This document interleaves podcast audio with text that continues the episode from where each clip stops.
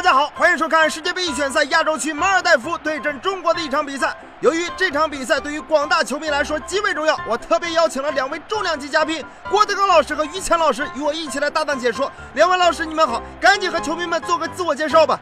我叫郭德纲，嗯，他叫吕斌。啊，你看郭老师一上来就抛包袱啊，所以观众们也是一直期待二位能够来到今天我们的节目啊。今天只要你们愿意，我们就多说。啊，感谢郭老师的支持啊！我们看到此时的镜头给到了国足主教练里皮先生就于老师他爸爸，啊，原来还有这么一重关系还架不住边啊！您还真是幽默啊！那我们再来问一下于老师，于老师，您觉得这场比赛最终结果是什么？一个进得去球，一个进不去球。哎，那么于老师的预测究竟准不准呢？让我们来看一下比赛。好，中国队获得了一个位置极佳的任意球机会，看看郝俊明打吗打在了人墙上。哎，马尔代夫球员明明用身体硬接了一脚爆射，为什么他这么享受呢？郭老师，你来解释一下呗。人家说那叫肉上雕花，跟针灸按摩并称三大国术，最大特点就是不伤皮骨，当时下地行走如飞。啊，没错，所以说现代足球其实包含了特别多的学问，而中国队距离进球也只是时间问题。好，我们看李磊左侧起球传中禁区的无锡头球攻门球进了，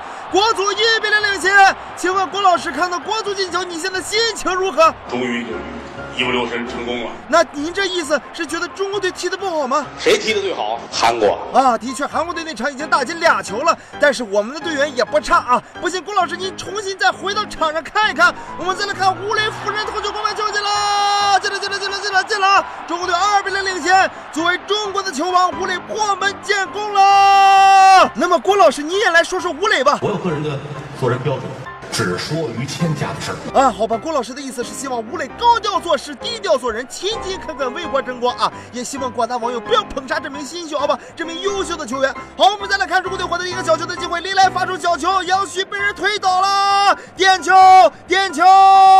您这是踢球吗？这个啊，于老师不要激动啊，黄点套餐是很正常的。我们看杨旭自己主罚点球，打门球进了，中国队三比零领先，三球领先了。里皮做出了换人的调整，由韦世豪踢下了杨旭，这让人万万没想到，刚上场的韦世豪居然拾起了小性子，直接把对手撞下了广告牌。你说这孩子怎么老是毛毛躁躁的呢？不要怕，大铁棍子医院找童主任，哎，这样会不会严厉了一点呢？万一影响以后的工作怎么办呢？这样的还上什么班啊？但我觉得韦世豪这个还是有积极的一面。你看我话刚说完，韦世豪就为中国队获得了点球。郭老师，你看我这个预测怎么样？好吧，算我没说，行吗？哎，好吧，您这个锅甩的倒是挺快的啊！呃，都来稳着吧。好，我们来看这个点球，艾克森轻松平我们家打完球进了，中国队四比零领先。这是一个历史性的瞬间，艾克森打进了他效力中国国家队的第一个进球，也是国足规划球员历史的第一个进球。此时此刻，请问您是怎样评价艾克森的？有功于中国人民。